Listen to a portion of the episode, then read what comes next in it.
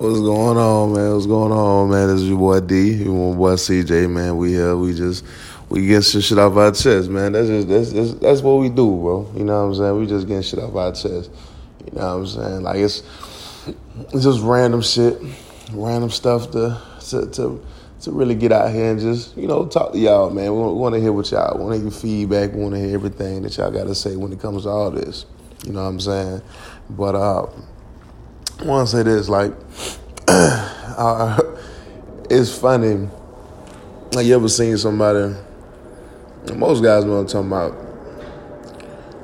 We can be all sitting around, you meet you, your partners, like three, four, y'all just sitting around chilling or whatnot.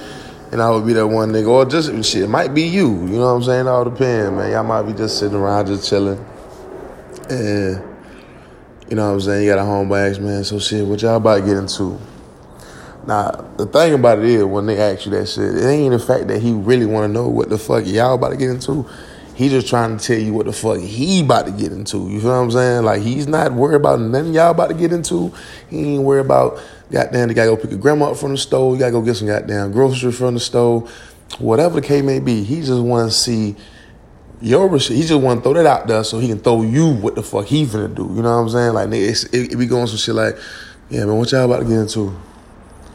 Oh yeah, that was up, that was up, that was up. But shit, check this out. I'm about to go ahead and, you know what I'm saying. Then when they follow up with the bullshit, like you know, nigga ain't never, don't give a fuck what you about to do, but don't fall victim to it. You know what I mean? for real, for real. That that's how that's how a lot of shit go, man. I promise.